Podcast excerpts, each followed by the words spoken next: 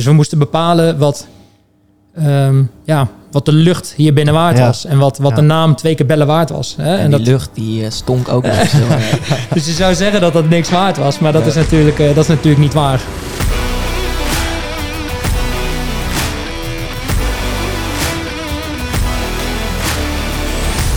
Dames en heren, welkom bij een nieuwe aflevering van Racing the Bar.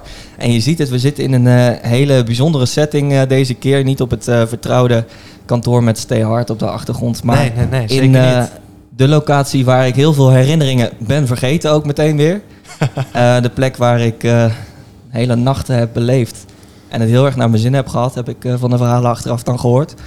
Ehm, het, we zitten hier in Twee keer Bellen in Nijmegen met eh, de gast van deze week, Julian van Doornen. Daar hebben we hem. Goedemiddag is het nog. Ja, Ja, hier nog wel. Dat is altijd lastig voor mij, maar goedemiddag. Goedemiddag. Ik zou bijna willen zeggen welkom, maar we zijn hier te gast, dus dat is niet helemaal op zijn plek. Welkom, eh, deze eh, keer. heren. Ja, dankjewel. Bij TKB. En eh ja, Stef is er natuurlijk wederom bij, Ja, zoals altijd. Zoals altijd. favoriet van de show. Ehm, we zijn hier om het natuurlijk te hebben over het ondernemen. Daar hebben jullie al een beetje over eh, ingelicht. yes. Eh, wij zijn zelf meer de, de internetondernemers. Ja. En het contrast kan bijna niet groter met Ik eh wou wat zeggen, jij daar heb ik helemaal niks mee te maken. Nee, precies. Ehm, nou, even voor de duidelijkheid, dat mensen dat eh, weten. Jij bent eh, een aantal jaar hier al kroegeigenaar. Ja. Eh, je bent begonnen gewoon als medewerker. En heb Als je medewerker, studentenbaantje. Ja. Ja. heel veel drinken, heel veel drinken. ook heel veel werken. Ja, en Ja. kennis maken met het concept van TKB. En daar gaan we het later nog veel meer over hebben, want dat is redelijk uniek, denk ik. Ehm, maar laten we even beginnen bij het begin. Jij, eh, jij hebt wel wat opleidingen gedaan. Ik heb er wat, eh, ik heb er wat gedaan. Ik, eh, ja, ik ben Julian, Julian van Doornen. Ik, ik heb inderdaad een, een studieperiode gehad hier en getracht dingen af te maken. Ehm, ja, zoals wel meer medewerkers hier. Je komt hier te werken, je hebt het zo leuk. Studeren gaat wat meer aan de linkerkant liggen. Ja, ja, en, ja. je bent heel vaak hier te vinden, ook op de avondjes dat je niet hoeft te werken, ben je, ben je veel hier. En ehm, ja, toen eh, ben ik hier, eh, ik denk een jaartje of eh, drie, vier werkzaam geweest. En ja, toen liep dat eigenlijk, eigenlijk op de klippen. Als in, ik moest wel wat gaan doen met mijn leven. Ik had commerciële economie. dat studeerde ik hier op de Han, op de, op Ja. de HBO. Ja, dat was hem helaas niet. Ik, ik had een vakje te weinig gehaald voor mijn, voor mijn propperdeuze. Ik was niet al te vaak op school, dus ik kon helaas niet, niet blijven hangen daar. Ehm, ja, toen eh, even denken. Want Toen wou ik eigenlijk op, op mijn mbo-studie verder. Dat was marketing communicatie. Oké, ja. Ehm, daar wou ik eigenlijk in verder. Maar toen eh, belde een hele goede vriend van mij... eh, zou je niet manager willen worden in een eh, feestcafé op Mallorca? Ja. Nou ja, dat klonk wel heel vet. Zo gezegd, zo gedaan, die kant op. En nou, dat beviel me ontzettend. En daar heb ik eigenlijk ontdekt van... hé, hey, de horeca, dat, daar moet ik eigenlijk gewoon in verder. Dat Ja. studeren, leren, dat is niks voor mij. Ehm, ja, toen ben ik daarin... toen ben ik daarin verzeld geraakt en eh, dat wou ik eigenlijk gewoon blijven doen. En eh, het allerlaatste maandje, alsof het, eh, alsof het zo had moeten zijn. Toen ben ik benaderd door Thijs, Thijs Roel, mijn compagnon nu. Ja. En die zegt, kom alsjeblieft terug. De vorige eigenaar die wil het verkopen en hij wil het heel graag aan ons doen. En toen ja, ben ik teruggekomen, zo gezegd, zo gedaan. Duurde nog wel een jaartje of twee, maar toen, ja, toen konden wij ons eigenaar noemen. En hoe oud was je toen? Eh, 27, exact op de, op de dag dat ik 27 werd, tekenden wij het contract hier eh, voor deze kroeg. Is dat eigenlijk een beetje een normale leeftijd om een kroeg over te nemen? Want voor mij klinkt het best wel, eh, klinkt het best wel jong. Eh, ja, dat is het denk ik ook. Ik, ja, je ziet natuurlijk steeds wel vaker jonge ondernemers en dat is hartstikke gaaf. Mhm. Ehm, maar ja, een, een bedrijf als dit, ja, wat ook in die tijd, drie jaar geleden heb ik het dan over voor corona, Ja, liep het gewoon hartstikke goed. En ja, dan is het wel vet om op die jonge leeftijd zoiets voor jezelf al te hebben. Ja. ja. En het moment eh, waarop jij gebeld werd van eh, Julian, eh, kom langs, want ik heb een leuk voorstel voor je. Was dat gelijk zo van, yes, dat ga ik doen? Of dacht je van, nou, ik moet Ehm. nog even goed, goed over nadenken? Ja, het voorstel werd al gedaan telefonisch. Ja. Of in ieder geval telefonisch het voorstel. Het, het eerste waar hij mee belde is van... Hey, deze kans ligt er voor het grijpen. Ja. Ehm, ik moet het nog wel uiteraard gaan... Hè, want mijn compagnon die heeft als eerste het voorstel gekregen. En die dacht wel van... Ja, dit ga ik niet in mijn eentje doen. En eh, Julian is wel beter met ons personeel. Of beter. Eh, daar ligt mijn kracht, zeg maar. Hè, Ja. Het personeel aannemen, Ja. eh, het feestje maken achter de bar. En zijn krachten liggen gewoon eh, ja, bij de boel netjes houden, Ja. eh, de, de regels maken. Ja, de, hoe zeg je dat? Hè, de boekhouding. eh, Mhm. Alles op de rit houden. alles, op de, alles achter de schermen, zeg maar. Juist. Om van alles te doen. En ik Jij sta bent er de liever... voorgrond, hij is de achtergrond. En dat, eh, dat zag hij, eh, nou ja, denk ik, heel goed. En eh, hij heeft mij toen gebeld van, zie je dat zitten? Ik zei, dat zie ik zitten. En in Nederland hebben we het daarover gehad. En eh, ja, die afstemming, eh, die werkte prima. En ook Ja. de vorige eigenaar, Bart, die heet hij ook toevallig. Nou. Die, vond dat, ja, die vond dat ook een goed idee. Dus Ja. zo, zo gezegd, zo gedaan. Ja. Maar heb je daar niet over getwijfeld of dat je een soort van zenuwachtig van het idee werd van oké, ik heb nooit echt ondernomen en ik- het eerste wat ik nu ga doen is meteen een kroeg overnemen. Dat gaat natuurlijk ook meteen over tonnen, Eh, denk ik. Ja, ja aan, de, e- aan de ene kant wel. Aan de ene kant, spannend is het altijd. Ja. Ehm, maar ja, ik denk dat ik hier al eh, met die drie, vier jaar werkervaring... dat het ook wel als iets heel vertrouwds voelde. Ja. Je weet natuurlijk, er komen een boel dingen bij. Maar je weet ook dat als je een nieuwe zaak begint... komen er nog veel meer dingen bij als je voor het eerst begint. Ja. We zetten nu gewoon iets voort waarin wij denk ik heel erg goed zijn. Ja. En ja, dat, dat voelt gewoon heel erg veilig om mee te beginnen. Als je dan toch voor jezelf wil beginnen... Ja, wat is dan een lekkere manier van iets doorzetten... waarmee je ja, al drie jaar bezig bent. Ja. Misschien even goed om dat uit te lichten. Want wat is twee keer bellen hier? Eh, wat is twee keer bellen? Ik denk eh, twee keer bellen. eh, ja, van voordat ik hier zelf werkte, maar ook als ik mensen zelf hoor, is een, is een begrip in Nijmegen. En een begrip dat klinkt heel euforisch. Hè? Mhm. Iedereen kent het, maar dat is het ook. Alleen zeker niet op een goede manier. Eh, maar ook op een slechte manier hebben we altijd eh, naam gehad doordat wij eh, het stinkcafé van twee keer bellen waren. Ja, ja, eh, zeer bekend. jaren geleden, eh, de vorige eigenaar, die, eh, ja, eh, die had meerdere zaken. Ja. En dit was zijn zaak die hij het langste had. En zijn zaak die ook eh, nou ja, wat andere dingetjes goed moest breien. Hij had een zaak die op een gegeven moment failliet is gegaan. Ja. Ja, daar is hij gewoon, denk ik, vier, vijf jaar lang op dezelfde vloer gewerkt. En dat was een vloer die zelf gelegd was. Ja. En daar kwam op een gegeven moment, na een paar jaar, kwam daar een lucht van af. En ja, als je hier naar binnen kwam, dan Ja. eh, rook het naar eh, een combinatie van eh, bier, een beetje okselzweet en eh, allerlei andere rare geurtjes. Alles wat je bij niet ons altijd ook altijd van als je hier binnen kwam lopen en je kon het nog steeds ruiken, dan had je te weinig ingedronken. Nou, Zo, precies. dat, zo- eh, dat was het doel van elke student inderdaad als je hier kwam. Nee, zonder gein, het, eh, het, het woordbegrip, eh, iedereen kende, kende twee keer bellen. Of je hebt er een geweldige tijd. Ja. Ja, of, of je kwam er niet omdat het zo verschrikkelijk stonk, zeg maar. Ja, ja. Dus, ehm, maar ja, op de hele dag hebben we hier natuurlijk eh, alles eh, mooi netjes geregeld. Nu hebben we een prachtige vloer liggen.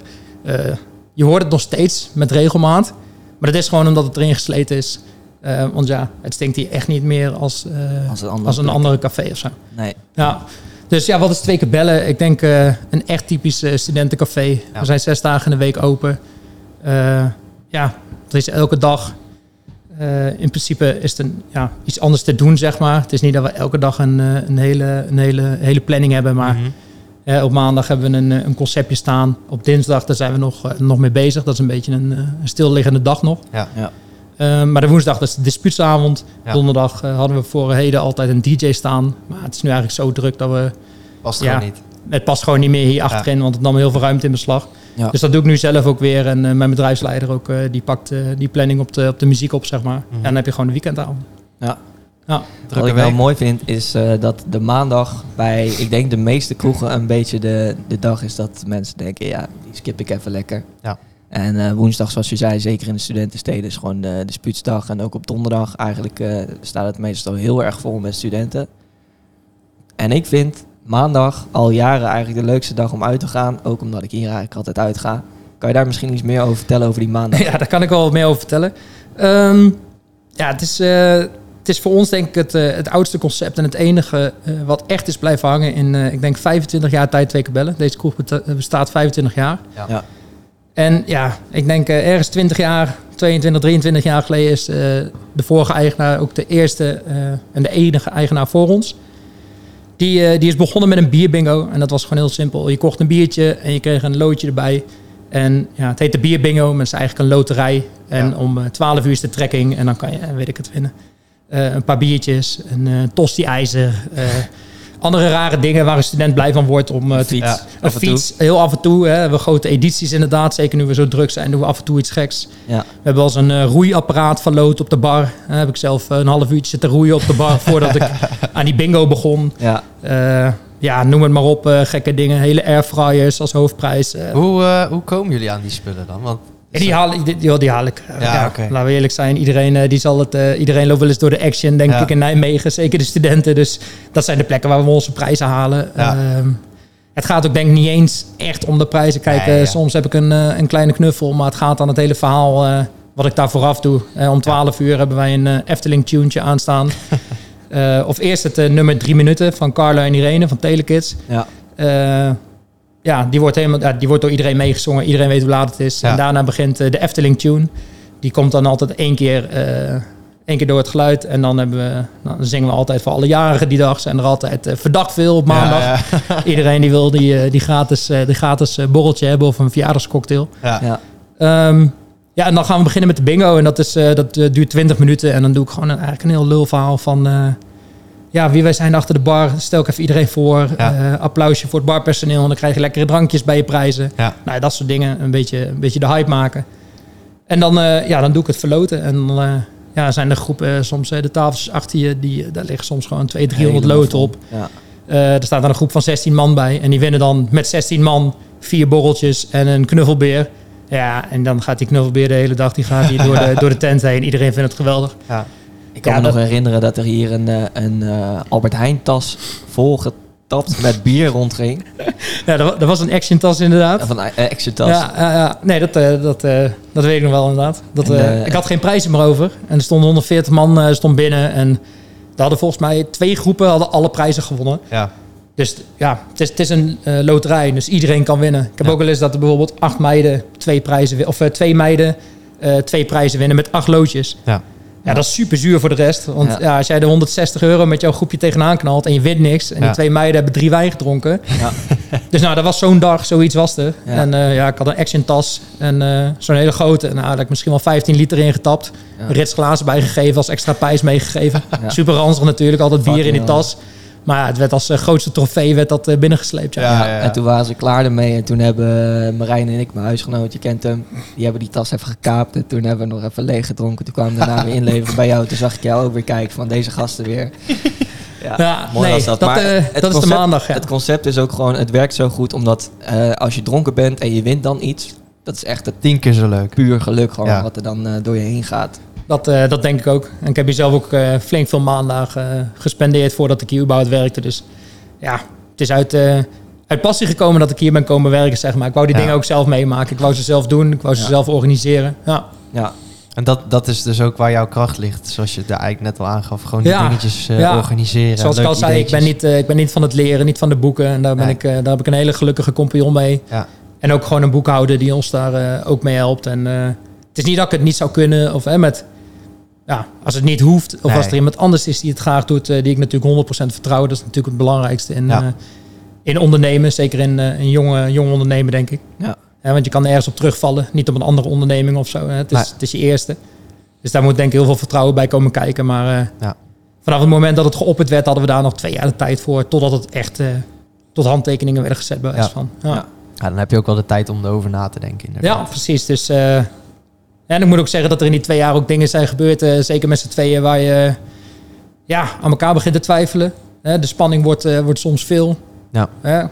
Mijn compagnon kan soms ook met heel veel dingen in zijn hoofd blijven zitten. Ja.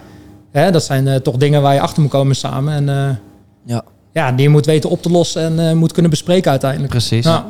Ja. Dat is iets waar wij het toevallig in de aflevering, de, de bonusaflevering die volgende week uitkomt, eh, ook over gaan hebben. Waar we ook gaan kijken naar hoe wij elkaar eh, eigenlijk een beetje hebben leren kennen de afgelopen maanden. Wij kennen elkaar, we wisten van elkaar wie we waren, maar we kennen elkaar nog niet echt tot dus een paar maanden geleden. En nu doen we heel veel samen.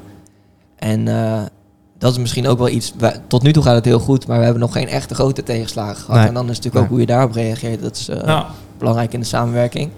Iets anders waar ehm, wij ook vaak het over hebben en wat in de podcast vaker terugkomt, is het eh, stukje focus, wat bij ons nog best wel eh, mist. Het lijkt erop dat het bij jullie eigenlijk die rolverdeling zo is eh, eh, gevormd dat jij je gewoon kan focussen op de dingen waar jij goed in bent. Dat is, eh, ja, nee, dat, dat klopt. Ehm, maar dat is inderdaad ook eh, vanuit de Thijse kant, mijn compagnon nogmaals. Ja. Eh, dat is eh, ja, zijn hele insteek geweest eh, van het naar mij opbellen. Hè. De vorige eigenaar die had een ontzettend goede relatie met Thijs. Ik had ook een hele goede relatie met hem. Maar ja, die twee, dat waren gewoon... eh, die konden gewoon heel goed door één deur samen. Ja. En die spraken elkaar echt ja, dagelijks bewijs van. En ik ben er eigenlijk gewoon bij betrokken geraakt... doordat eh Thijs heeft gedacht van... Hey, eh, ik heb hem nodig voor dat, voor dat deel, zeg maar. Ja. En ja, daar zijn we denk ik gewoon een heel goed team door geworden. Ehm, ja, het is niet dat we, we zijn, we zijn aan de ene kant afhankelijk van elkaar. Aan de andere kant het is niet zo dat hij, komt net terug van, van een vakantie. Ja, dan is hij iemand die alles kan oppakken. We hebben Ja. een bedrijfsleider natuurlijk. Dus niet dat we zonder elkaar, niet zonder elkaar kunnen. Maar ja, op de lange rit is het gewoon heel fijn dat we Dat je elkaar elkaar hebben. Ja, Ja, zeker. Oké. Ehm, nou ja, tot nu toe eh, is dus eh, dat eigenlijk allemaal best wel eh, goed gegaan. Heb je het idee dat het dan nu zeg maar zo staat en dat je verder aan het kijken bent van oké, wat kan er nog meer bij? Of kunnen we wel dingen anders doen? Of hoe gaan we dit uitbreiden? Of heb je zoiets van het is wel goed zo? Nee, nee, ik denk... eh, het moment dat je denkt, eh, het is wel goed zo... dat is denk ik het moment dat je ergens 50, 52, 53 bent. Ja. En aan een pensioen zitten denken, Ja. een ander huisje. En eh, tot die tijd eh, probeer je denk ik dingen te verbeteren. Ehm, ja, hier in de kroeg is dat, eh, is dat, is dat gewoon heel simpel. Zes, zes jaar geleden begon, eh, begon ik hier met werken. Ja, toen hadden we natuurlijk... eh, het waren natuurlijk ook hele andere tijden. Toen, eh, zes, zeven, acht jaar geleden was er nog een keer een crisisje of zo. Tien jaar geleden, weet ik het. ja, dat is al tien, denk ik. Ja. Dat is al lang geleden. Nou ja, goed, toen, toen was dat een crisis wat in de horeca ook eh, ontzettend goed eh, te merken was. Ja, daar waren we zeg maar in een paar jaar tijd gewoon ontzettend uit aan het kruipen. Dus het werd al een, een veel beter lopende zaak dan dat het was. Ehm, en wij namen misschien wel op het hoogtepunt van heel twee keer bellen in de afgelopen 24 jaar, eh, namen wij deze zaak over. Dus we waren al twee of drie jaar lang achter elkaar, waren we de beste jaren, beste maanden ooit aan het draaien. En toen kwamen wij erin. Nou ja, en dan nog weer de zaak om er nog wat extra's van te maken. Als het van jezelf is. Maar als het van jezelf is, heb je denk ik wel nog veel meer inspiratie, veel meer ideeën, veel meer motivatie om ervoor te gaan. En ja, bij ons was dat gewoon de vooravond. Want wij, ja, eh, laten we, kan Bart aankijken als ik zeg dat wij gewoon een ordinair zuipcafé zijn. ja. En dat je hier komt eh, om 12 uur, half 1. Hè, er zit de avond ertussen en dan gaan we om 8 uur open. En om 12 uur zit er nog niemand. Ja. Maar dan knip je twee keer met je ogen of je gaat naar de wc, je komt terug en er staat 100 man binnen. dat is een beetje hoe het, eh, hoe het, het gaat. Maar goed, ehm, dan hebben we een topavond. Hè, en dat levert hartstikke veel op. Maar ja, wat kunnen we daar beter van maken? De uurtjes van 8 tot 12. Ja. Ja, want om 8 uur hebben we een personeel zitten. Om 10 uur komt er iemand bij. Om 12 uur komt er iemand bij. Dus ja, die uurtjes eh, wouden we aanpakken. Ja. Mhm. En is nou niet dat we elke avond vroeg vol staan. Maar ja, als het, hè, als het maar ergens op één dag één uurtje elke week verschilt... Ja. dan kan dat gewoon een heleboel opleveren. En Ja. hoe, eh, hoe heb je dat dan voor elkaar gekregen? Want je hebt inderdaad wel je personeel staan, maar dan is het nog niet Nou ja, normaal is het dus niet dat we in één keer nu eh, elke dag eh, zo vroeg vol staan. Maar ja, we proberen wel steeds meer verenigingen eh, bij ons te krijgen. Hè? Want nogmaals, we hebben hier een, een goede verbouwing eh, gehad. Daarover misschien zo meer. Maar eh, het, het, ja, het, het ruikt hier anders als, eh, als voorheen. Het Ja. ziet er net wat anders uit. Ja. Eh, een bar die veel functioneler werkt. Dus we kunnen ook op de vooravond kunnen we wat meer bieden aan, eh, aan verenigingen. Ja. Ja. Ja, dus we hebben net een paar verenigingen en, eh, en een dispuut erbij gekregen. Ehm, ja, dat is denk ik hoe we het hier nog kunnen verbeteren. En Ja. vervolgens, eh, ja, je zou het nu niet zeggen van deze mooie kroeg, maar er moeten nog wat dingetjes aangepakt worden. Dus Ja. ik denk dat er qua verbouwen en qua vooravond, daar zitten gewoon voor hier nog de, de verbeterpunten. Ja. Ja, tot, de moment, tot het moment dat dat nog niet eh, is wat ik wil hebben, blijf ik hier altijd gewoon volle bak mee bezig. ja, zeker. Ehm, maar ja, daarnaast zijn er natuurlijk ook weer andere ambities en plannen. We zitten hier nu al 6, 7 jaar. Ik ben, Ja. eh, je zou het niet zeggen, maar ik ben inmiddels 30. en ehm, ja, Ben je- dan ben je echt oud. dan ben je echt oud, heb ik, eh, heb ik gehoord, ja. Ja. Dus het is heel simpel. Ehm, ik heb gezegd eigenlijk altijd vanaf mijn 30ste wil ik niet meer achter de bar staan. En Ja. Mijn compagnon is al 31 of nou, nog veel ouder. Ehm, maar ja, er komen hier onze leeftijd, eh, de leeftijd die hier komt, dat is denk ik 20, 21, 22. Ja, weet je, dan eh, kijk je denk ik liever tegen zo'n kop aan eh, als meneer hier tegenover, dan eh, dat je tegen mij aan zit te gluren. Denk ik hoor, ik weet het niet. Ik Ah. eh, hou me angstvallig stil op dit. Laten we het even in de comments even vragen. Ehm, maar goed, dat, eh, dus dat heb ik eh, tegen mezelf gezegd. En door corona werd het even wat anders. Want eh, ja, wie weet hoe het was gelopen zonder corona. Maar voor nu proberen wij ons beperkt te laten zien achter de bar. En het, ja, eigenlijk de jonge, de jonge knappe meiden en jongens allemaal te laten regelen. Ja, Ja. Ja. En dat bevalt ons ook prima. En ja, dat doet dat de kroeg ook ten goede volgens mij. Ja. Je had het voor de opnames even erover dat andere kroegen heel veel moeite hebben met het vinden van personeel. Hoe zit Ja, dat hier? En dat het hier heel anders is. Er zijn, eh, er zijn natuurlijk, hè, je ziet natuurlijk, eh, ik loop vaak zat eh, door de stad. Hè, het zijn ook heel veel, natuurlijk heel veel restaurants. De horeca heeft denk ik pittig. Ik denk dat er gewoon een heleboel andere baantjes eh, tegenwoordig eh, in het licht zijn gekomen. Die veel makkelijker zijn eh, voor, eh, voor, voor studenten. Allemaal dingetjes vanuit Ja. thuis. Mijn inmiddels vorige werk- werkgever, de GGD, heeft eh, De heel veel weggekaapt. De. GGD was natuurlijk eh, het Ja. grootste voorbeeld daarvan. Hè. Volgens mij, als ik het goed omschrijf, heel weinig werken, heel veel verdienen. Ja, dat was bizar Ja, als ik jou heb gehoord. Ja, Ja. dus eh, weet je, ehm, daar zijn mensen, dat is een nieuwe standaard geworden, denk ik. En eh, voor 10 euro in het uur eh, achter een bar staan en de tijd van je leven hebben, dat, dat wordt volgens mij veel minder begrepen nu. Ja. Ehm, er, wordt, er wordt gewoon meer naar het geld gekeken dan de- de, ervaring die er ook omheen ja, zit. ja, ja, en de late uren zijn allemaal een probleem. eh, Ja. dat soort, en ik snap het, hè. je bent student. Ik, ja, je bent, eigenlijk, ben je, eigenlijk ben je ook gewoon gek als je hier gaat staan tot 6 uur s morgens. Ja. Maar ja, ehm, voor 10 euro in het uur eh, doen mensen het gewoon eh, in principe niet meer. Nee. Dus Maar dat neemt tenminste, Neemt niet weg dat de ervaring die je daarbij hebt wel een stuk leuker is als eh Ja. heel je dag op een stoel Vind, bij de vind, ik ook, vind ik ook. En eh, ja, daarom denk ik, eh, daarom zie ik ook eh, dat, eh, dat veel cafés ook. En eh, ja, vooral, ja, ik denk misschien wel 80, 90 procent van de horeca gewoon heel moeilijk aan mensen komt. Ja. En dat is jammer om te zien. Ja. Maar ja, waar je op doelde is, eh, ja, dat wij gewoon een eh, ontzettend eh gaaf, leuk studentencafé hebben. Waar eh, nog steeds gelukkig heel veel studenten willen komen werken. Ja. Ik denk door, ja, door de werkwijze en het feest wat wij elke dag uitstralen. Ja. ja, ik denk dat dat inderdaad wel heel belangrijk is. Want inderdaad een plek waar dat het niet zo uitnodigend is... daar zal je dan ook niet zo snel gaan solliciteren als zei. Nee, dat, dat denk ik ook. En, maar goed, wat wij, ik vind het belangrijkste, en dat is hoe ik zelf hier gestaan heb de afgelopen zes jaar. Het allerbelangrijkste is dat je personeel het goed heeft. Ik Ja. heb het altijd goed gehad. Ja. Ehm, ja, eigenlijk was niks te gek altijd. Als in, je kreeg hier heel veel verantwoordelijkheden achter de bar. Je mag jezelf een biertje drinken achter de bar enzovoort. Ehm, met ja, gewoon totaal eigen verantwoordelijkheid. Je kan hier natuurlijk absoluut niet zat of aangeschoten achter de bar staan. Nee. Ja, als dat een keer gebeurt, prima. Maar dan wel wat later op de avond. En eh, als er iemand gewoon de verantwoordelijkheden heeft, dan is het gewoon verder geen probleem. Ja. Ja, dit soort dingen, dat zie je gewoon denk ik niet gauw meer terug. Nee. Ehm, Nee, die vrijheid niet. Nee. Nee, die vrijheid niet. Maar wat krijg je als je die vrijheid helemaal niet geeft? Hè? Je, dan, dan gaat het achter de elleboog om. Dan, eh, Ja, en ik denk dat je dan ook het punt gaat bereiken... waarop mensen dus niet zo vanzelfsprekend meer aankomen. Van, nou, eh, dat, eh, dat, dat denk ik ook. En dit is echt geen oproepen of geen, geen moment dat ik zeg van... nou, dat, dat moet echt in elke zaak weer kunnen. Ja. Maar ik denk een klein beetje vrijheid en verantwoordelijkheid. En ik denk dat dat ook ten goede doet. Zo kan je ook iedereen op alles aanspreken. Ja. Eh, Als het, eh, als het een keer te ver gaat of wat dan ook... Ja, dan kan je gewoon als eerste zeggen van... Hey, eh, waar zijn we nou mee bezig, weet je wel? Ja. Ja, als je ergens niks mag en je drinkt een keer een paar bier mee met, met iemand en het gaat een keer fout, ja, dan, ja, dan ben je gewoon zwaar de lul, weet je wel. En dan moet je je verantwoorden. Ja, dan is het ook van, ja, we mogen hier ook nooit wat. Ja, En denk als je de mensen- opgekropte... ja, dan komt, ja precies, dat denk ik, ja. En ik denk als je het zo op deze manier doet en het, en het vrijblijvend houdt, hè, we hadden het net al over, we zijn een café waar je gewoon, als je de hele avond ehm, hebt gezeten, met een eh, mannetje of drie, vier, Ja. dan krijg je bij ons gewoon nog een biertje. Je kan bij Ja. ons een shortje krijgen. hè. Oké, is misschien geen, eh, geen wodka of geen eh, weet ik veel wat. Maar je krijgt gewoon van ons nog een borreltje. Ja. Hè? Dat zijn de dingen die ik gewoon zelf in de horeca ontzettend mis. Ja. Hè, als ik ergens anders zelf aan het stappen ben. En ik moet zeggen, dat is dan niet meer in een studentencafé. Nee, nee, nee. Maar als ik ergens anders sta, weet je, dat is... Ja, dat, dat, dat kan niet. Dat is niet. En ik, ik snap het wel. Hè? We hebben het gewoon, denk ik, leuk voor elkaar hier met alles. Maar dat zijn gewoon dingen die verdwenen zijn. Hè? Wat je 10, 15 jaar geleden gewoon eh, veel Ja. zag. Ja. Dus ja, voor de een misschien eh, hartstikke begrijpelijk dat dat eh, niet kan. Ik, eh, ik zelf vind dat gewoon heel jammer. Ja.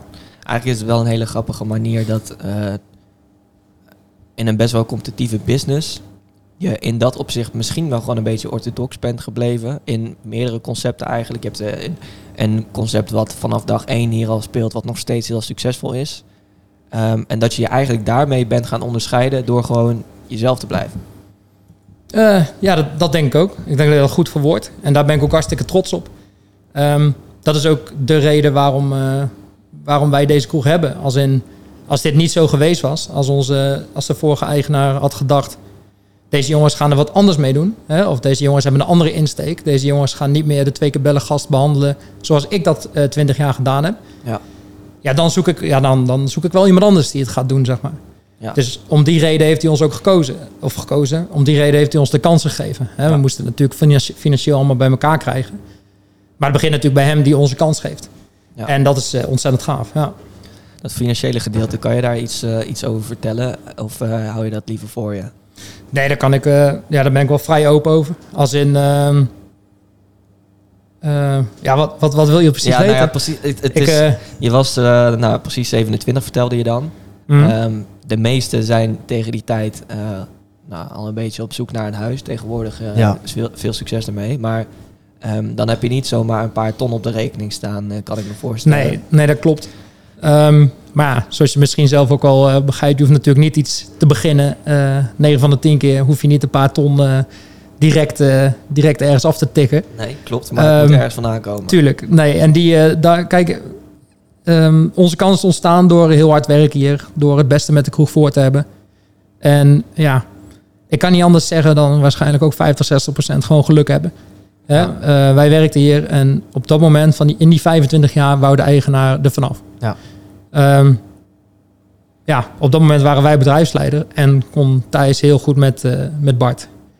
Dus ja, op dat moment was er voor ons de mogelijkheid om dit te doen. Ja. Als er ergens op een ander moment in die 25 jaar was geweest, eh, vier jaar daarvoor of vijf jaar daarvoor, ja, dan Waren was- jullie niet klaar voor geweest? waren we er niet klaar voor geweest. Eh, was het geen optie geweest. Dus eh, je moet een, een heleboel geluk hebben, denk ik.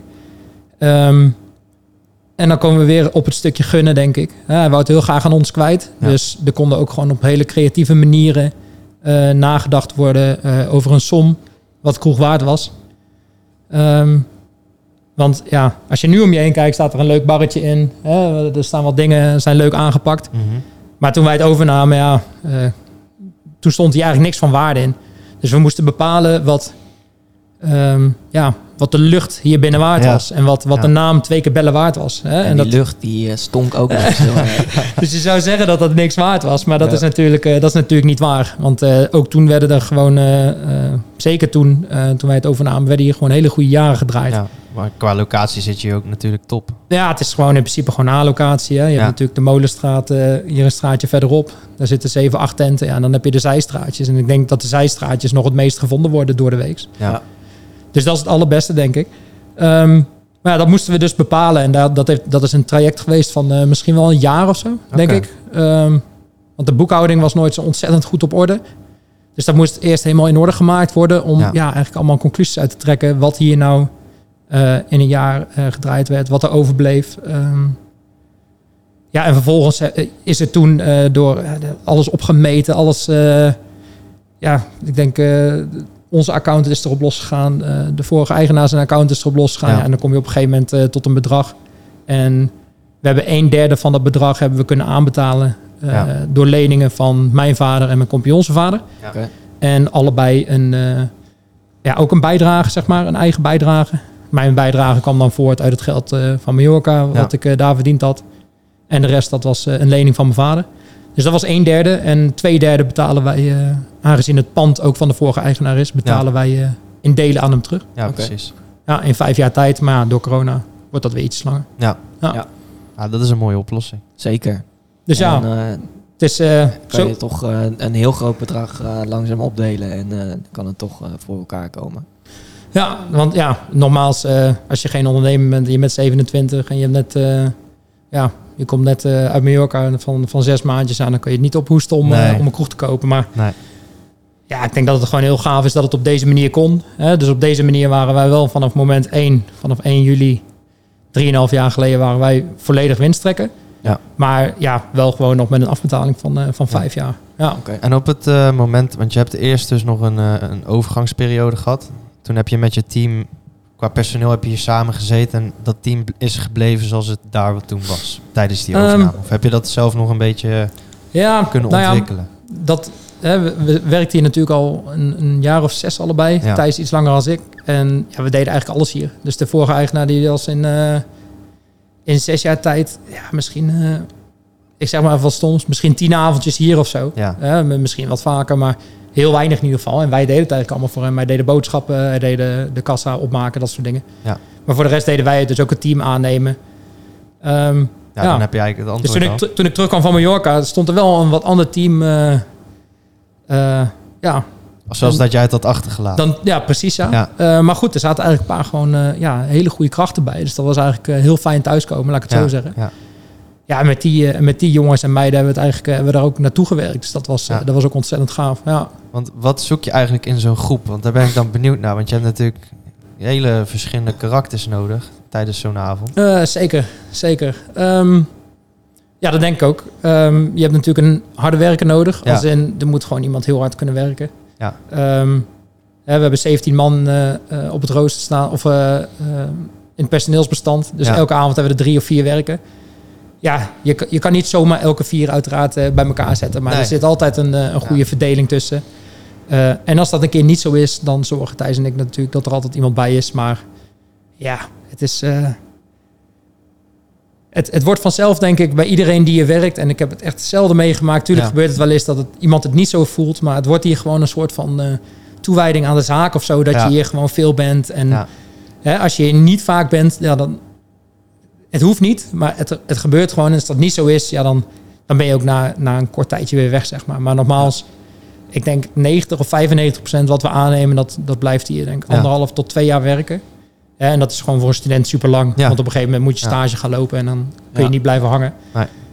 En ja, de meeste mensen, ik denk ook nog eens 50, 60 procent, dat als ze stoppen, stoppen ze ook niet echt. Want dan blijven ze echt nog wel één of twee avondjes in de maand werken. En Ja. Ja, wij zijn gewoon een, eh, wij zijn een zaak die dat hartstikke leuk vindt en Ja. toejuicht hè, om oud personeel erbij te houden. Ja. Ja, zo hebben we ook eh, personeelsborrels eh, voor het huidige personeel uiteraard, Ja. een mannetje of 17. Maar zo hebben we ook gewoon elk jaar nog één of twee oud personeelsborrels die ook georganiseerd worden of vanuit ons of van oud personeel, hè, waar wij dan uiteindelijk eh, de kosten voor betalen. Dat zijn gewoon borrels, bierproefrijtjes, dat soort dingen. Ja. Ja.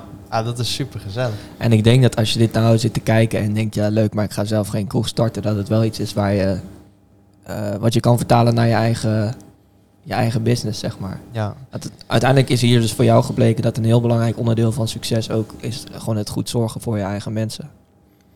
En dat is wel, eh, dat is wel een, een les die er ook uitgehaald kan worden. ja, en ik denk dat je als horeca, ja, personeel of ondernemer in dit geval bij jou, dat je echt wel, je ziet zoveel eh voorbij komen, dat je ook echt een heel goed beeld kan vormen van wat werkt wel, wat werkt niet, welke persoon kan ik wel inderdaad op zo'n avond zetten. Dat, je leert gewoon mensen kennen. Dat, eh, dat is denk ik het, eh, de hoofdreden. Ja. Dat is denk ik wat je sowieso in de horeca ontzettend meekrijgt. We hadden het er net over inderdaad dat, dat je moeder veel in de horeca had gewerkt. Ja. Hè, en dat ze het Ja. je afraadt. Hè. En toen zei ik, nou, waarom raadt ze het af? Hè? Nou, ze zegt, je geeft aan, ze heeft heel veel gewerkt. Hè, je, je handen gaan er stuk van, je voeten Ja. gaan er stuk van. Hè. Ja. En dat is denk ik een stukje in de horeca, als je, als je er echt van houdt, dat is een stukje toewijding die erbij komt kijken. Ehm, ja, je, je houdt van de horeca of je houdt er niet van. Je houdt van hard werken in de horeca of je houdt er niet van. Dus ja, het is inderdaad iets waar je, ja, waar je heel lastig weer, eh, weer uitkomt, zeg Ja. maar. En daarom, eh, zeker als mensen ook klaar zijn in de, in de horeca, dat houdt vaak in dat ze klaar zijn met studeren. Ja. Eh, ja, zie je ze heel vaak op vrijdag of op zaterdag weer terugkomen in de horeca om daar... eh, ja, toch de, de werkweek weer even, Ja. even, even te, ja, te vergeten. Dat klinkt ook Ja. zo, maar om weer even terug te duiken, zeg maar. Dus het is inderdaad een hele toewijding. En ik ja, kan aan de ene, ene kant wel, wel, wel inzien waarom ze dat zegt, inderdaad. Zie je het bij jou, want je zegt nou ja, ik sta hier niet elke avond meer eh, achter de bar, maar zie je het bij jouzelf nog gebeuren dat je hier ooit uit gaat komen uit dit wereldje? Of, Eh, nee, maar goed, dat, eh, dat wil ik ook niet. nee, nee, nee. Kijk, eh, ik wil niet meer, of ik wil niet meer. Hè? Barren is leuk. Ja. En dat zou ik ook zo weer doen. Maar ja, zoals ik al zei, dit is misschien geen zaakje meer waar ik dat zelf zou moeten doen. Ehm, maar ja, ik zou het hartstikke leuk vinden, denk ik, om over een aantal jaar op, op de vloer van een restaurantje te lopen. Ja. Hè? Om, om zoiets nieuws weer te beginnen. Ja. Ja, dat, dat lijkt me super. Maar niet meer, niet meer het, fysieke, Ja. Het fysieke werk. Ja. Hoe was jouw ervaring, zeg maar, je, je start je eigen onderneming en dan, dan ben je natuurlijk super enthousiast. Dan ben je zelfs een beetje euforisch van, kijk hoe vet het is, we, we kunnen zelf aan de slag. Eh, ben je Ehm. dan weer daarmee bezig dat je dat gevoel weer een keer op wilt zoeken door middel van dus een ander concept of een andere eh, zaak? Ja, 100%. Ehm, als in, ik denk dat de euforie al zat in de, in de paar maandjes ervoor, zeg maar. Ja. Voordat het echt 1 juli was dan. Ehm, dus we hebben er echt heel goed naartoe kunnen leven. We wisten wat er ging komen, zeg maar. Je kent je eigen zaak ook heel goed. Ja. Ehm, maar natuurlijk, die eerste twee, drie weken, hè, de, de dingen worden anders. Hè. Je, gaat een, eh, je telt een kassa na een goede avond. En je denkt, wow, dit is wel echt heel bizar. En eh, wat, wat, voor, wat voor deel je van zou ooit naar ons kunnen gaan. Hè? Je gaat hele rare dingen denken. Je hebt eh, Ja. nog niet echt inzicht over, over alles. Maar als dan een zaterdag is geweest hè, en je verwacht een goede avond en je telt op zondag een paar honderd euro, hè, twee, drie, vierhonderd euro, hè, zaterdag, daar zitten ertussen, hè, met Emporium of wat dan ook. Ja, dan is het ook meteen weer van, oh jezus, eh, ik heb wel eh, een paar honderd euro personeelskosten gehad. Ik heb wel, eh, hè, ik heb een, een dispuut heel veel kortingen gegeven, hè, waar ik op in heb geleverd, bij wijze Ja. van, ik zeg maar wat. Mhm. Ja, dan is het ook gewoon meteen eh, het leed voor jezelf, zeg maar. Ja. Ja. Of het leed, dat klinkt heel zwaar. Van zes dagen die we open zijn. Maar ja, dat zijn wel de, de dingen die je er zo over nadenkt. En ja, dat zou ik heel graag eh, wel opnieuw willen, willen beleven, ja. 100%. ja, vet. En ben je daar nu dan ook al mee bezig? Want je bent eh, dus minder hier. Daar hebben we het nu een paar keer over gehad. Eh, ten eerste was die switch lastig. Mis je het? Of denk je, oké, tijd voor de volgende stap? Ehm, ja, wat, wat ik zo straks al zei. ik, ik wil eerst gewoon proberen om hier nog meer uit te halen dan, dan wat er nu in zit. En het gaat allemaal goed en het is allemaal hartstikke vet. Maar ja, er zijn altijd eh, verbeterpunten. Ehm, ja, die zoeken we op en die, daar willen we mee aan de slag. Maar ja, uiteraard eh, zijn wij ook... eh, als je s'nachts hier minder bent, dan ben je overdags fitter. Je hebt veel meer bedenktijd. Ja, die had ik gewoon tot een half jaar. Eh, geleden niet. Of zeg maar, voor corona werkte je gewoon vier, vijf nachten in de week. Ja, dan had je er geen tijd bij of geen energie bij om aan andere dingen te denken. Ehm, ja, nu begint het allemaal een beetje aan te wakkeren. En begin je toch eh, in de ronde te kijken, maar vooral veel met elkaar erover te praten wat je, ja, waar je ambities liggen. Ehm, want in principe zou ik gewoon graag iets met, eh, met Thijs ook willen doen weer. En hij met mij, eh, als ik het goed begrijp. dus ehm, ja, we zijn samen gewoon veel in gesprek. Ja. Dus ehm, het heeft nog geen, helemaal geen concrete... nee, inderdaad. Maar ja, ik sluit niet uit dat, dat er in het volgende jaar inderdaad eh, weer, eh, Ja. weer iets nieuws eh, op het pad Ja. komt. Nog niet afgerond, maar gewoon waar we mee gaan Ja. beginnen. Zeg maar. Nou, nou hoor ik je net al over de coronaperiode praten. Ehm, hoe heb jij dat beleefd, de cor- coronaperiode, als Ehm, horecaondernemer? Als horecaondernemer, eh ja, de corona heeft natuurlijk ontzettend lang geduurd. Ik weet het eigenlijk niet eens. Ik denk een jaar of twee of zo. Ja, langer dan twee. tweeënhalf of zo, ja. Maar ja, dat is echt bizar lang. Met heel veel ups en downs, met heel veel versoepelingen, met heel veel dichtgaan, opengaan, eh, andere openingstijden, eh, andere sluittijden natuurlijk vooral. Eh, zitten op een stoel, staan, eh, stiekem een keer 30 mensen laten Ja. staan na sluitingstijd en je dan binnen een half uur hartstikke benauwd voelen. Oh, wat heb ik gedaan, weet je wel. Mhm. Mensen weer laten gaan zitten. Het is echt, eh, ja, dat waren eigenlijk de problemen zakelijk. Ehm, en dat zeg ik zo, omdat we de eerste drie, vier maanden hadden we het, eh, hadden we het alleen wel heel erg eh, gespannen. Ja. Ehm, ja, ze hadden natuurlijk niet binnen de eerste maand, eh, die eerste twee maanden lockdown, duurde twee maanden volgens mij, zouden ze, hadden ze eerst gezegd. Ja, eerst tot De- september was dat toen. Dus eigenlijk de hele zomer ongeveer. Ja. Ja. En ehm, ja, toen was het gewoon. eh, ik had voor het eerst in zeven maanden tijd had ik, eh, had ik gewoon heel veel tijd voor mezelf. Ja. Dus ik dacht van, nou ja, twee maandjes dicht. Hè, we hebben lekker wat, eh, wat geld op de rekening staan. Ik vind Ja. dat prima. Ja. ja, toen werd toch duidelijk dat het langer ging duren. En ja, we moesten eh, toen destijds natuurlijk eh, betaalden we gewoon huur en eh, de vaste lasten. Ehm, dus die eerste paar maanden waren eigenlijk wel, eh, wel heel erg spannend. Er was natuurlijk niet zomaar een vergoeding die klaar lag. Nee, dat was ook Ehm, nog een heel gedoe inderdaad. Maar toen, eh, ja, toen in die periode is er denk ik wel iets heel eh, bijzonders opgestart. Toen zijn er eh, verenigingen en disputen geweest eh, hier in Nijmegen. En die hebben ontzettend veel geld voor ons opgehaald. Dus dat, Ja. is, eh, ja, dat is gewoon heel bijzonder. Ik denk dat er wel, eh wel 10 of 11.000 euro is opgehaald, zoiets.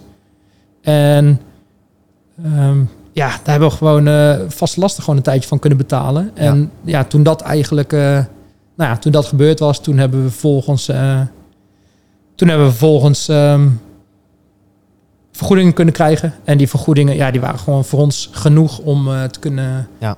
Ja, te kunnen blijven bestaan, zeg maar. Ja. Ehm, privé was een hele andere zaak. Privé, hè, we hebben een VOF. Dus Ja. wij mogen ook nergens eh, anders zelf aan de bak. Nee. Dus wij hebben gewoon 2,5 jaar stilgezeten. Ja. Hè, En je probeert wat dingen ehm, om jezelf bezig te houden. Zo hebben we een, eh, een online bierbingo hebben we gepresenteerd. Ja. Ja. Daar hebben we drie afleveringen van gemaakt. En dat was echt... nou ja, we waren echt helemaal in, in, in de hemel met wat we toen konden doen. Ja. Iedereen zat thuis, niemand had iets te doen. En toen hebben we een, eh, een online bingo gemaakt. En dat was, eh, dat was echt mega, mega vet. Het begon als een, eh, als een, als een spar-sessie. Gewoon Ja. hierin twee keer bellen. Ja. Wat kunnen we doen, jongens? We moeten onze naam weer even een keer laten, laten horen aan de mensen. En toen, toen zijn we eigenlijk tot het idee gekomen van... jongens, kunnen we geen bierbingo doen online? Ja, hoe gaan we dat dan weer doen? Ja. Kunnen we niet? Op een gegeven moment had ik het idee... kunnen we niet als een soort Gaston langs de deuren gaan... Ehm, met de prijzen, zeg maar. En dan live op beeld kunnen krijgen... dat die mensen de prijzen overhandigd krijgen. Ja.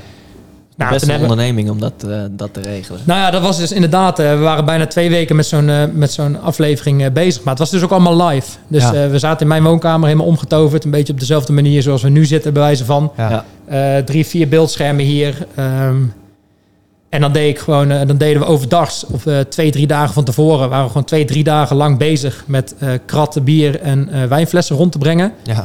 Ehm, en dan kreeg je dan lood bij. Ja. En dan live deed ik de, deed ik de bierbingo. Ja. En dan had ik allemaal eh coronamaatregelen. Dan had ik twee teams. Die zaten allebei in een auto. Toen mocht je gelukkig nog rondrijden met de auto. Ja. Ehm, er zat een team. Nou, dan had ik bon nummer 36. Dan kregen we een foto van dat bonnetje doorgestuurd naar een nummer. Je had ook zo'n chat waar je mee kon praten. Nou, die Ja. stond echt eh laaiend van eh, mensen die met elkaar aan het praten waren. Ja. Mensen die hadden elkaar natuurlijk al weken niet gezien. Dus dat Nee. was helemaal te gek. Ja. Ehm, ja, dan trok ik een loodje en dan eh, kregen wij een winnend, een winnend lot door. En dan ging er een auto op pad. Nou, Ja. Die hadden dan van die corona-pakken aan. eh, helemaal van die, van die een soort astronautpakken, weet je wel. ja, ja. Met, We hebben een met van die... ja. met, ehm, dus ehm, toen hadden we eh, allemaal eh, astronautpakken aan. eh, en dan hadden we van die, van die knijpers... waar we loodjes mee konden aanpakken Ja. bij de deur. Beetje karikatuur van, van de werkelijkheid. Precies, precies. En ehm, nou toen, toen kon je dus live zien wat de mensen thuis wonnen. Nou, dat was natuurlijk weer een, een knikkenbaan, een racebaan, dat soort dingen. Ehm, dus ja, mensen konden, konden elkaar zien. Mensen kennen natuurlijk ook de bingo-gasten die normaal gesproken op maandag hier de bingo speelden. En die konden ze gewoon eh, die konden ze live meemaken, zeg Ja. maar. Ja. Ehm, nou, dan schakelden we weer terug eh, naar Hilversum. Daar, eh, daar zat ik dan met mijn apparatuur. En dan schakelden we door naar, naar Utrecht. Daar zat dan onze DJ. En die had dan daar een hele live sessie opgebouwd met zijn huisgenoten in quarantaine. En dan konden ze 10 minuten muziek luisteren en dat soort dingen. Nou, en dan gingen we naar de volgende prijswinnaar. Ja. Dus dat soort dingen, dat, eh, ja, dus daar konden we ons vertier wel uithalen. Maar ja, dat, eh, zoals je misschien begrijpt, 2,5 jaar eh, van dat soort bingo's. ja, dat ging natuurlijk niet. Nee, het is een heel gedoe om dat inderdaad voor elkaar te krijgen. ja, het was, ja was, dat was het inderdaad. Maar het was wel heel gaaf. Ja. En daar konden, maar goed, dat duurde twee, twee maandjes misschien of zo. Ja.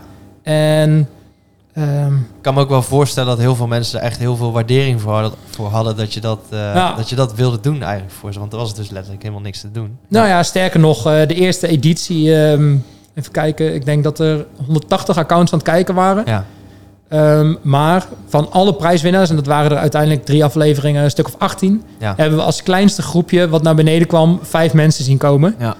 Het waren hele huishoudens. Ja. Het waren hele huishoudens. Ja. En eh, we hebben ook groepen van 16, van 18, echt eh, twee studentenhuizen bij elkaar, eh, toch Ja. wat stiekem bij elkaar gekropen om, Ja. om te kijken. Dus ik denk dat er gewoon eh, ja, makkelijk 1000, eh 11, 1200 mensen hebben zitten kijken. Dus ja, dat is wel een... eh, Dat is wel heel bijzonder. Heb jij trouwens ook meegedaan in deze edities, Bart? Eh, ik heb er eentje wel inderdaad meegedaan. Of dat, niet meegedaan, eh, maar wel meegekeken. ja, Ja. Toen zagen we te laat dat, het, eh, dat dit plaatsvond. Toen hebben we mee zitten kijken. En ik ben natuurlijk ook wel een beetje van de technische dingen. Ik heb toen ook eh, mijn eigen livestreams en zo zitten maken. Ja. En ik zat wel echt te kijken van, wow, dit zit wel echt goed in elkaar. Ik zou zelf niet eens weten hoe je dit allemaal nou ja, dat is, gaan, dus, eh, dat is dus het meest grappige ooit. Eh, het zat goed in elkaar. Maar het waren gewoon Skype-gesprekken door elkaar. Oh, ja. we gingen via Skype gingen we door de, door de stream heen bellen. Het waren acht van dit soort apparaatjes naast elkaar. Ja. eh, 38 kabels. Op de meest amateuristische manier. Maar het klopte gewoon allemaal. Het geluid was goed. Ja. Ja, het was eigenlijk, eh, was eigenlijk heel erg grappig eh, dat het allemaal zo uitpakte. Ja. Misschien dat ik daarom dacht van, ik zou niet weten hoe je dit moet doen. Omdat je het zelf waarschijnlijk ook eh, bijna niet meer in de gaten had. Hoe het eigenlijk allemaal Ja. in elkaar zat. En we merkten op een gegeven moment na die eerste aflevering, eh, toen hadden we wat meer, eh, we moesten wat meer tijd doden. Want het, ja, het liep een loodje trekken, wat muziek luisteren, dat, ja, dat was niet genoeg, zeg Nee. maar. Dus toen eh, zijn we nog filmpjes van, eh, van werknemers op gaan nemen. Hè, wat zij doen in de, in de coronaperiode. Ja. Nou, dat zijn, eh, ja, dat zijn eigenlijk een, een beetje sketches geworden, zeg maar, van wat iedereen nu nog thuis aan het doen is. En we hadden al een hele brede gast bij ons werken. Ja. wil ik zijn naam wel even van noemen, Max Achleidner, hele brede gast. Hele brede gast. En eh, Super knappe, Ja, brede dat- gast. Precies, ja, dat was hij. En ehm, die, eh, die sportte heel veel. Dus dan hadden we een klein eh, gymmetje gemaakt van, Ja. eh, bij hem thuis. Ging ik hem even filmen, interviewen, dat soort dingen. Ja. Ehm, hele grote portier van ons, eh, Bonnie. Heel veel afgevallen trouwens, Bonnie. Hij was heel- echt- hij is heel slank nu, hè? ja, Echt heel slank. nee, maar eh, inderdaad. Ehm, en dan ging ik een afleveringetje mee maken. Bonnie bakt. Nou, dan ging ik met Bonnie een eh, taart bakken. En dat duurde dan vier minuten. En eh, met vet veel vlugel erin. En deden als we super dronken werden. Nou, allemaal grappige dingetjes. En toen zijn we ook een boyband begonnen. Ja. Daar hebben we twee nummers van gemaakt. Videoclip erbij. En toen hebben we een videoclip gemaakt met fragmenten. Toen zijn we in de coronatijd... In de tijd dat je gewoon 390 euro boete kreeg voor meer dan twee mensen bij elkaar. Zoiets. Toen stonden wij met z'n vijven in het, eh, in het park bij Monumentaal eh, gebouw... waar je zeg maar niet eens achter het hekje mocht komen. Stonden we achter Ja. het hekje met de filmapparatuur onze clip te, te filmen... toen we werden aangehouden door een politieagent. nou, gelukkig kende ik die beste man een beetje en kwamen we er net weer vanaf. Ja, Dus ehm, ja, dat, was, dat waren twee hele leuke maanden. ja, Maar voor de rest, ja, in 2,5 jaar tijd hebben wij, Thijs en ik, ontzettend weinig kunnen doen. Ja, en word je eigenlijk best wel een beetje ongelukkig. Ja. Je, doet, eh, je kan niks meer doen wat je, wat je graag doet. Je Ja. hebt eh, iets overgenomen waar je ja, geen tijd in kan steken. Niks kan doen. En je vraagt je alleen maar af op een gegeven moment van... Yo, dit duurt zo lang. ja. Komen de mensen straks weer terug? Ja. Je hebt korte periodes dat je weer open kan. Dat je, ja, Toen zijn jullie ook nog een paar keer weer gesloten ja, dat was ook, eh, ja, dat was ook bijzonder. door de inspectie. Ja, nou ja, inspectie. Een soort van. Twee, twee boa's die langs, eh, langskomen, een notitie maken in een boekje. En Ja. Drie dagen later heb je, heb je het gemeentehuis aan de lijn en, eh, en moet je sluiten. Ja. Toen, eh, toen werkten we met reserveringen. En toen de ene lichting ging eruit en de andere lichting kwam erin. Ja. Ja, dan staan er wat mensen in je café. Er is even wat, wat rommelig, zeg maar. ja. En dan net op dat moment... Nou, op dat moment staan ze klaar hoor. Want ze hebben gewoon, eh, ja, dat kan ik wel gewoon zeggen. Ze hebben gewoon twee, drie uur lang op het kruispunt gestaan hier. En ja, ze wachten gewoon op zoiets. Ja. Nou ja, er komen een boel mensen naar buiten, even kijken. Ja, dan had je, hem, eh, had je een week eh, sluiting weer aan je broek hangen. Ja, Ja. Jeetje. ja Wat een leven heb je dan. Als je, Ja, als dat je werk is. daar, nou, da- daar wil ik me absoluut niet eh, verder over, over uitlaten. Nee, maar maar ik wel. dat, heb ik, eh, dat heb ik wel eens gedacht, ja. Dat dat, eh, ja, ja, en op de plekken- op- factoren allemaal. Dat is gewoon super frustrerend ja, natuurlijk. op de plekken waar, waar 30 mensen binnen mogen komen. Ja, goed. Ja. Hoe, ehm, want je hebt die, die eerste maanden had je natuurlijk ook eh, enorme onzekerheden. En het was helemaal niet duidelijk hoe je, hoe je moest omgaan met die regels. En dan praat ik echt over de eerste maanden van corona. Toen zijn jullie gewoon dicht geweest. Ehm, Of was dat toen zo van ja, nou, we gaan wel eh, dingen proberen, maar de regels zijn niet duidelijk. Dus Eh, ja, nou, dat is, dat is het moment geweest dat we toen gesloten zijn Ja. ook. Als in, Ja. kijk, eh, je, moet, je moet niet met je vinger gaan wijzen en zo. Kijk, wij, wij zijn geen zaak die risico's kunnen nemen, aangezien wij, we hebben één verdieping. En bij ons kun je gewoon naar binnen kijken. Ja. Hè, dus je, ja, je neemt geen risico's, je laat iedereen zitten. Maar op een gegeven moment, hè, die regels waren onduidelijk. Hè, moet er een meter tussen de tafels zitten, anderhalve meter tussen Ja. mensen zitten. ja, Mhm. Als er anderhalve meter tussen... eh, Op een gegeven moment mocht je met vier man aan een tafel... maar moest er wel een meter tussen elk persoon zitten. Ja, dan Ja. in een smal tentje als dit kan je nog geen tien mensen kwijt. nee. Of nou ja, toen hadden we bedacht dat er dan 18 mensen konden zitten. Nou ja, dat, dat is natuurlijk helemaal niks. Dus toen eh, op een gegeven moment eh, heb je dat eh, een beetje verrijkt naar eigenlijk gewoon toch weer elke kruk die je hebt staan. En dat Ja. zijn er bij ons, weet ik veel, waren er op een gegeven moment 42.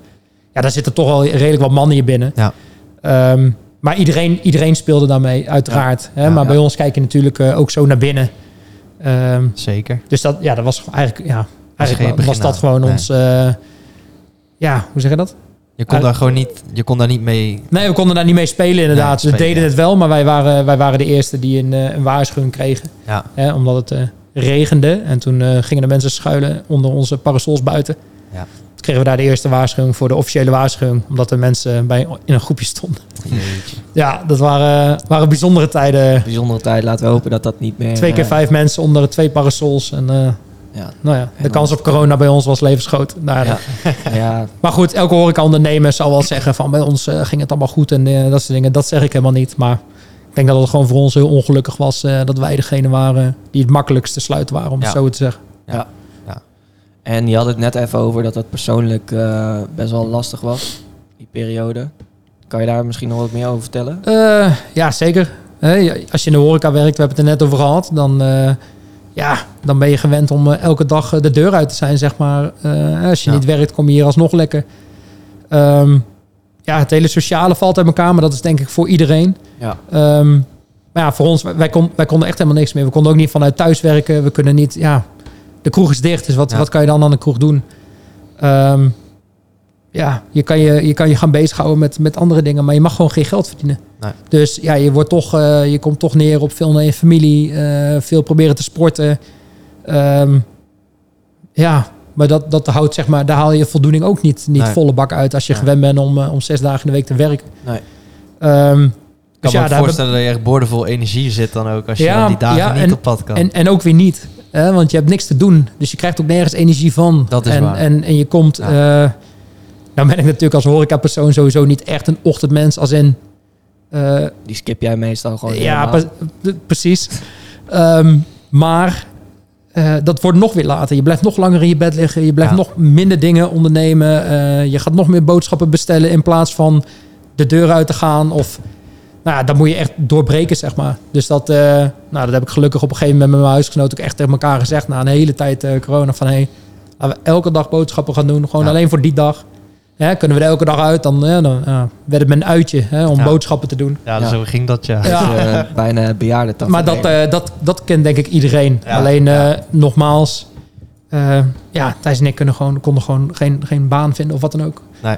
Als VOF zijn, als je een baan zoekt, dan gaat het allemaal weer van je steun en van je vergoeding af. Ja. Ja. Dus ja, dan, dan verdien je zelf weer wat geld. Maar wij hebben er juist voor gekozen om, eh, of wij, ik denk dat het hier ook weer de kracht van, eh, van, van mijn compagnon eh, aan, het, eh, aan het licht komt.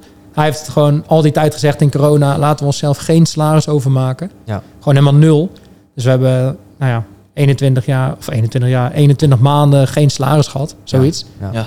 Ehm, dus ja, ik heb af en toe weer wat geld van mijn pa moeten lenen. Ja. Ehm, ik, kreeg op een gegeven moment, ik kreeg op een gegeven moment een, een, een vergoeding van 1000 euro of zo.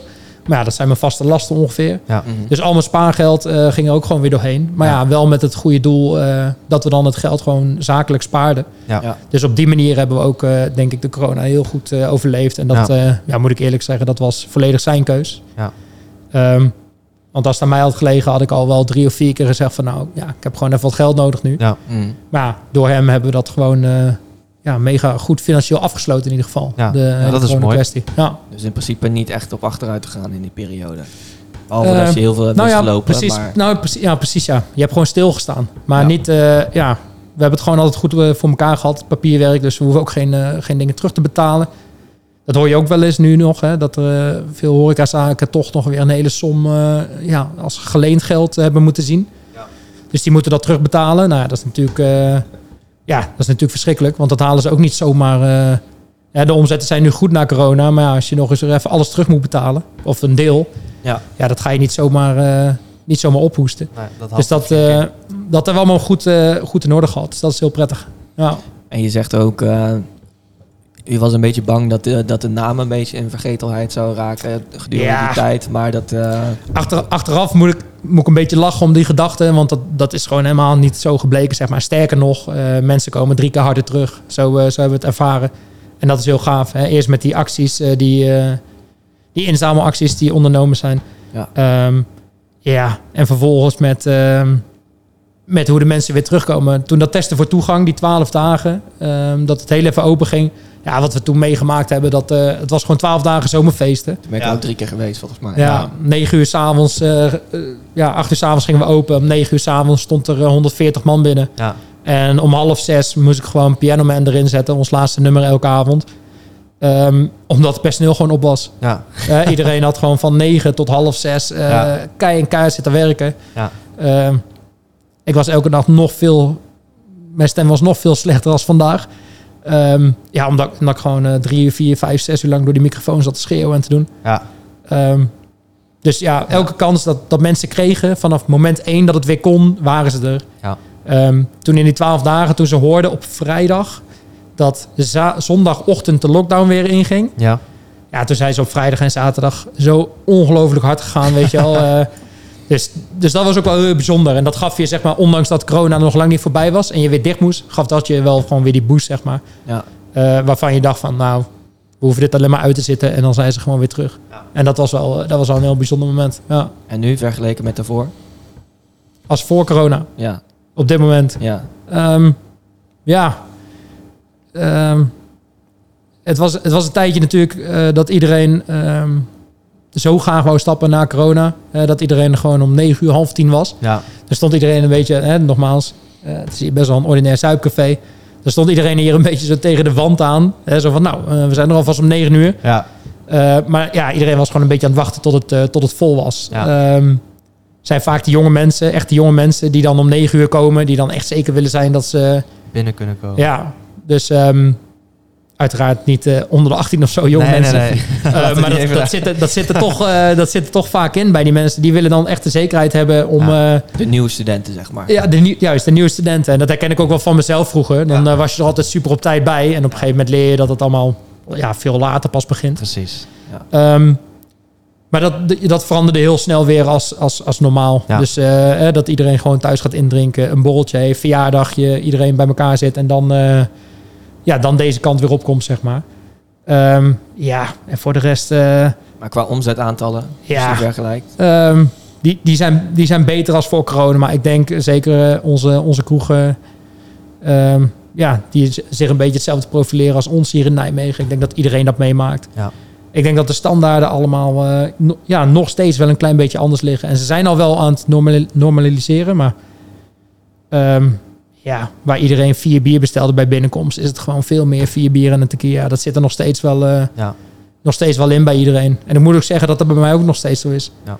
En drie jaar geleden ging ik veel vaker stappen als nu. Mhm. Maar het, het, voelt, het voelt nog steeds op een of andere manier... eh, je denkt er echt niet meer bewust bij na van... oh, dit, eh, dit, dit kon zo lang geleden niet. Nee, nee, nee. Maar Nee. ja, onbewust denk ik nog wel dat het, dat het speelt of zo. Hè, dat, dat, dat mensen nog steeds met een stapavond harder kunnen gaan als drie jaar terug of zo. Ik, ik weet niet. Ik kan niks anders bedenken. We hebben natuurlijk een leuke verbouwing gehad hier, waardoor het misschien leuker is om hier te zijn of zo. Maar ik heb het idee dat het nog steeds, eh, ja, nog steeds iedereen zijn, eh, zijn onbewust eh, erbij is, zeg maar. Dat het Van, gewoon heel lang niet kon en dat het, dat het gewoon weer normaal is nu zo. En het is geen Ja. zekerheid dat deze winter het nog open blijft. Nou, nu inmiddels wel, maar meer zeg maar vanuit de zomer van oké, eh, wie weet krijgen we Ja. in, Misschien eh, dat ook, ja. in de winter Ja. weer gezeiken, kunnen we beter nu gaan genieten. Ja, dat denk ik ook. Ja. En, eh, maar goed, dat is, eh, dat is denk ik eh, hetzelfde als met vakanties. Hè? vakanties, eh, mensen waren heel veel weg altijd in de zomer. En we hebben gewoon een hele drukke zomer gehad. Ja. Dus iedereen eh, ja, bleef veel meer gewoon op zijn plekken hier Ja, zitten klopt. in Nijmegen. Ja. Tenminste, de, de zomermaanden zijn normaal gesproken rustig. Maar die hebben ook echt ontzettend druk gehad. Ja. Ja, Ja, mooi. Dan eh, denk ik dat we nog even door kunnen naar eh, de komende jaren. Heb jij al eh, een beetje een, een plan voor de komende jaren? Zeker omdat je nu ook minder hier staat en dus ook meer tijd hebt om na te denken over vervolgstappen eventueel. Je, je hebt laten zien, ook tijdens de coronaperiode, dat je heel creatief bent. Ga je daar iets mee doen? Nou, ik wil wel heel graag in ditzelfde straatje blijven. Dit is waar ik mijn passie uithaal. Eh, waar we het net over hadden, een team neerzetten. Dat vind ik gewoon eh, ontzettend gaaf om te doen. Een team wat eh, om elkaar geeft, hard voor elkaar werkt. Ja. Hard voor zijn werkgever werkt, maar ook een werkgever die ook heel veel eh, om zijn personeel geeft. Ja. Ehm, ja, dat vind ik eigenlijk het mooiste, het mooiste wat er is. Ja. Ehm, Vind je dat ook het mooiste van je werk? ja, ja, als in, het is lekker, lekker cliché hè, dat, dat van je hobby je werk maken. Maar dat is het gewoon letterlijk en oprecht. Ja. Ik heb hier in die, eh, in die drie jaar tijd, zonder dat er eh, overnameplannen waren, echt eh, ja, met het grootste plezier gewerkt. En ik heb echt, echt ja, ik zei wel eens voor de gein, als we dan echt, nou ja, inmiddels om half zes de deur gesloten, bols aan het drinken waren. Op een gegeven moment zat de deur uitliep en dan, ja, zei ik wel eens letterlijk van, uh, jeet, heb je wel bedacht dat we hier gewoon weer geld voor krijgen voor vanavond? Ja. Ja. Het slaat eigenlijk helemaal nergens op. Ja. Hè, zo heb ik dat echt ervaren. En dat is, ja, dat is een bizar gevoel. En nogmaals, dat gaat niet om het, eh, om het zuipen of wat Nee, dan ook. nee. Maar je staat gewoon te feesten achter de bar. Je hebt het super mooi daar. Ja. En je leert gewoon gasten heel goed kennen. Ja. Eh, ja, dat is denk ik het mooiste. En dat zou ik heel graag eh, op een andere manier weer willen meemaken. Ja. Hè, dus ik zou geen, geen kroeg misschien nog weer willen. Geen, geen nachtkroeg. Hè, je weet nooit, hè, net zoals bij deze kroeg, je weet nooit waar je tegenaan loopt. loopt. Ja, maar in principe is dat niet per se mijn, mijn doel. Ehm, maar ik denk dat je met eh, in het restaurant leven of, eh, hè, op een, eh, op een boel, boel andere manieren dit ook kan, eh, kan bereiken, zeg maar. Ja. Ja. En daar, daar ben ik wel heel geïnteresseerd in. En nogmaals, dat heeft nog geen, eh, nog geen, concrete, nog geen concrete plannen. Maar ja, ik kan eigenlijk met zekerheid zeggen dat dat wel gaat gebeuren. Ja, super leuk man. Ja, Ja, heel interessant om zo even een inkijkje te krijgen in, eh, in, in deze vorm van ondernemen. En ik hoop dat de mensen die hebben gekeken er ook veel, veel van hebben geleerd, veel van hebben opgestoken. Als je in Nijmegen bent, dan weet je dus waar je moet zijn. Met name op maandag. Met name Als je op een keer maandag. op een maandag bent, een stuur, keer eh, stuur even een DM. Misschien dat wij een keertje meekomen hier. Dan, eh, dan, dan kunnen we een soort van een reunie daarvan, eh, daarvan maken. Julian, super bedankt voor je, voor je tijd. ja voor je 100%. gastvrijheid. Dat Ja. we hier in deze prachtige... Leuk dat jullie hier wouden zijn. Ja, Ik weet niet of jij het überhaupt wel eens overdag zo gezien hebt eh, zonder mensen. Nou, afgelopen zomer bij eh, het schieten van een paar beelden voor die videoclip oh, ja, natuurlijk. oh ja, is daar Ja. nog wat van terechtgekomen? Of? Ja, ja, ik heb hem nog naar je gestuurd. Ja, zelf. ik weet het, maar ik weet niet wat daar eh, de resultaten van, van Nou zijn, zeg maar. Qua, qua views valt het, valt het mee, maar qua eindresultaat wel heel tevreden over. Nice. Dus dat is het belangrijkste. Oké, oké. Voor ons ook stapje voor stapje. Ja. En dan komen we er vanzelf. Dus bij deze, Stef, heb jij nog een mooie afsluiter? Nee, ja, ik, eh, ik wil gewoon Julian bedanken inderdaad dat we hier mochten zijn. En eh, ja, hartstikke leuk om jou gesproken te hebben. Ik vond het, eh, ja, ik vond het echt, echt tof. Dus ik ben blij dat we hier samen naartoe zijn gereden. Dat is Ja. goed om te horen, dankjewel. En Ja, eh, ik ga zeker nog een keertje met Bart hier terugkomen. Ja, Helemaal top. in. Wij drinken minder, maar we kunnen nog steeds een heel groot feestje bouwen met eh, Absoluut. vooral als Samba di Janeiro opkomt. Je ja, drinkt minder omdat het januari is dan. Ja, nou Ja, überhaupt minder. Oké, Maar eh, Ja. we kunnen wel eens uitzonderingen maken. komt goed. Voor de mensen, ook voor de kijkers, eh, geniet nog even van deze leuke dagen. Eh, we zijn er dus de 31ste weer met een eh, bonusaflevering. En daarna komen we gewoon weer lekker terug. Dus bedankt voor het kijken en of luisteren. Ja. En tot de volgende. Ciao, ciao. Laters.